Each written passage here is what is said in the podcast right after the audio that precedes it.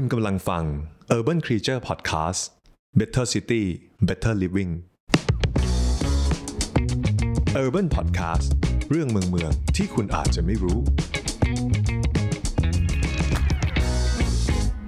เยอรมนีนะครับ เป็นประเทศระดับต้นๆ ในด้านการจัดการและการรีไซเคิลขยะ ข้อมูลล่าสุดเมื่อปี 2021 นะครับ ระบุไว้ว่าเยอรมนีรีไซเคิลขยะได้มากถึง 70%ของจำนวนขยะทั้งหมด ที่ประเทศผลิตออกมาได้ทำให้ประเทศนี้ลดปริมาณขยะได้มากถึง 1 ล้านตันต่อปี เรามาดูกันครับว่า เยอรมนีจัดการขยะเหล่านี้ได้อย่างไร อย่างแรกเลยครับ ประเทศเยอรมนีเป็นประเทศที่มีนโยบายการจัดการขยะที่เข้มข้นมาก มีทิศทางการจัดการขยะการรีไซเคิลขยะที่ชัดเจน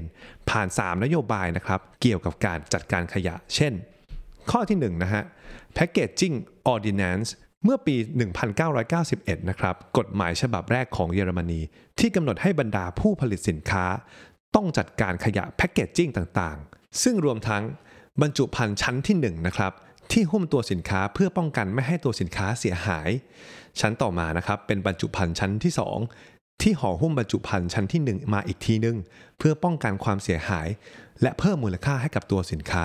แล้วก็ชั้นสุดท้ายนะครับบรรจุภัณฑ์เพื่อการขนส่งนะฮะหรือว่า shipping packaging เนี่ยซึ่งเป็นบรรจุภัณฑ์ที่ใช้เก็บรักษาและขนส่งตัวสินค้า อย่างเช่นพวกกล่องลูกฟูกต่างๆนะครับแพคเกจจิ้งหลายชั้นเหล่านี้นะครับส่งผลโดยตรงต่อผลกระทบต่อสิ่งแวดล้อมนะฮะทำให้นโยบายของรัฐเนี่ยออกมาเพื่อควบคุมให้บริษัทที่ผลิตสิ่งเหล่านี้เนี่ยจำเป็นที่จะต้องเอาแพคเกจจิ้งเนี่ยกลับมารีไซเคิลต่อไป สรุปง่ายๆ ก็คือผู้ผลิตมีหน้าที่รับผิดชอบ ต้องรีไซเคิลจากแพคเกจจิ้งของตัวเอง หากมีการห่อหลายชั้น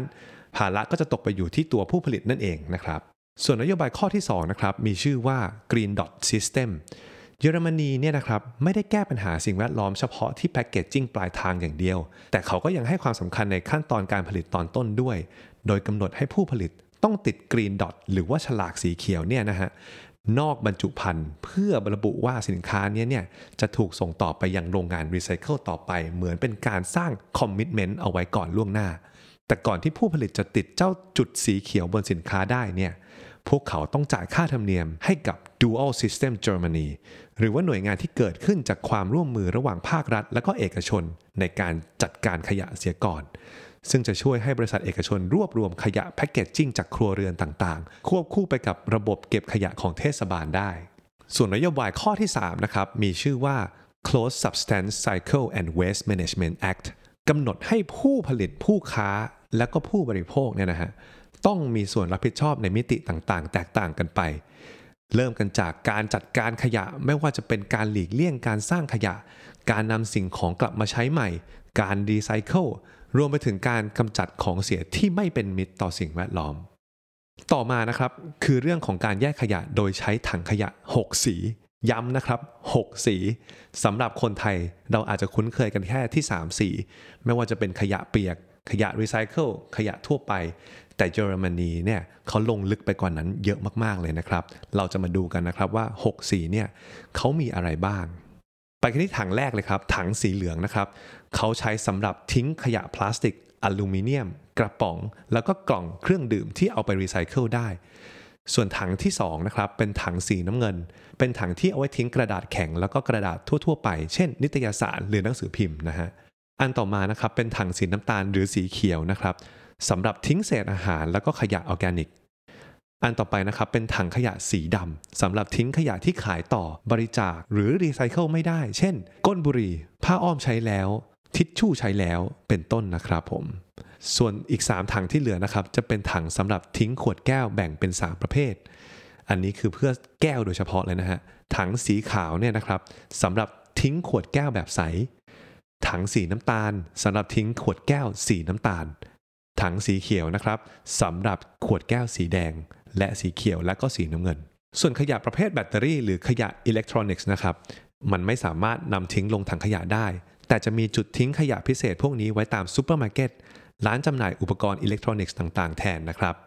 มาตรการแยกขยะโดยประชาชนช่วยให้รัฐบาลกลางประหยัดงบประมาณในการกำจัด และจัดการของเสียเป็นอย่างมากนะครับสำหรับเยอรมนี มาตรการเหล่านี้นะครับที่มีมากมายของเยอรมนีที่มีต่อประชาชน แล้วก็ผู้ผลิตต่างๆนะครับมาตรการเหล่านี้นะครับที่ผมอธิบายให้ฟังเบื้องต้นเนี่ยมีส่วนช่วยทำให้รัฐบาลกลางเนี่ยประหยัดงบประมาณในการกำจัดขยะไปอย่างมากเลยนะครับ ซึ่งหากใครที่ไม่แยกขยะ หรือทิ้งขยะผิดประเภทแล้วถูกจับได้นะฮะบุคคลนั้นๆ ต้องจ่ายค่าปรับหลายร้อยถึงหลายพันยูโรเลยทีเดียวนะครับ สุดท้ายแล้วนะฮะคือการรณรงค์ให้ประชาชนอยากมีส่วนร่วม นอกจากจะบังคับใช้กฎหมายแล้ว เยอรมนียังประสบความสำเร็จในการจูงใจประชาชน ให้หันมารีไซเคิลกันมากขึ้นด้วย กับโครงการ Deposit Refund System เพื่อส่งเสริมให้ผู้คนส่งคืนขวดและกระป๋องประเภทต่างๆนะครับ เมื่อผู้บริโภคซื้อขวดน้ำจากซูเปอร์มาร์เก็ตหรือจุดจำหน่ายขนาดเล็ก พวกเขาต้องจ่ายค่ามัดจำเพิ่มเติมจากค่าเครื่องดื่ม และจะได้ค่ามัดจำคืนเมื่อนำขวด คืนที่ร้านค้า หรือเครื่องรับคืนขวดอัตโนมัติทั่วประเทศ ขวดน้ำที่เข้าร่วมโครงการนี้นะครับจะติดโลโก้ หรือชื่อโครงการไว้บริเวณข้างขวด โดยแบ่งประเภทของบรรจุภัณฑ์ที่ต้องจ่ายค่ามาจำเป็น 2 ประเภทได้แก่ ขวดน้ำใช้ซ้ำได้ มีค่ามาจำอยู่ระหว่าง 0.08 ถึง 0.25 ยูโร หรือราวๆ 3-9 บาทต่อขวดนะครับ ส่วนขวดและกระป๋องใช้ครั้งเดียวทิ้ง ค่ามาจำจะอยู่ที่ 0.25 ยูโร หรือราวๆ 9 บาทต่อขวดครับ ตามรายงานล่าสุดปี 2021 นะฮะ ระบุว่าเยอรมนีมีอัตราการคืนขวดและกระป๋องสูงถึง 98%เลยทีเดียว อันนี้ถือว่าเป็นเปอร์เซ็นต์ที่สูงมากๆ จะเห็นได้ว่าการจะขึ้นมาเป็นประเทศที่จัดการขยะได้ดีเป็นอันดับต้นๆของโลกนั้นนะฮะ ไม่ได้ขึ้นอยู่กับนโยบายจากภาครัฐเพียงอย่างเดียวปัจจัยที่สำคัญมากอีกสิ่งหนึ่งก็คือ ความร่วมมือของประชาชนนั่นเองครับ นอกจากนี้นะฮะประเทศเยอรมนียังมีนโยบายย่อยๆ เกี่ยวกับการแยกขยะและรักษาสิ่งแวดล้อมอีกมากมาย แต่ที่เรายกตัวอย่างมา 3 ข้อก็น่าจะทำให้เห็นภาพแล้วนะครับว่าเยอรมนีเนี่ยเขาเอาจริงเล่นจริง แล้วก็จริงจังกับสิ่งนี้มากๆนะครับ ใครที่อยากรู้ว่าประเทศไทยการจัดการขยะเป็นอย่างไรและควรแก้ไขปัญหาอย่างไรเรามีพอดแคสต์ที่พูดถึงเรื่องนี้ไว้แล้วนะครับในรายการ Unlock the City นะครับในช่องของเรานี่เอง ที่ได้คุณก้องกรีนกรีนมาร่วมพูดคุยกับเราด้วยครับ อย่าลืมติดตามรายการ Urban Podcast ได้ทุกวันจันทร์นะครับ ไม่ว่าจะเป็นช่องทาง YouTube Spotify Apple Podcast ส่วนสัปดาห์หน้าเราจะมีเรื่องราวที่น่าสนใจเกี่ยวกับเมืองมาฝากกันอีก รอติดตามกันได้เลยนะครับสำหรับตอนนี้ขอลาไปก่อนนะครับผม สวัสดีครับ Urban Podcast เรื่องเมืองเมืองที่คุณอาจจะไม่รู้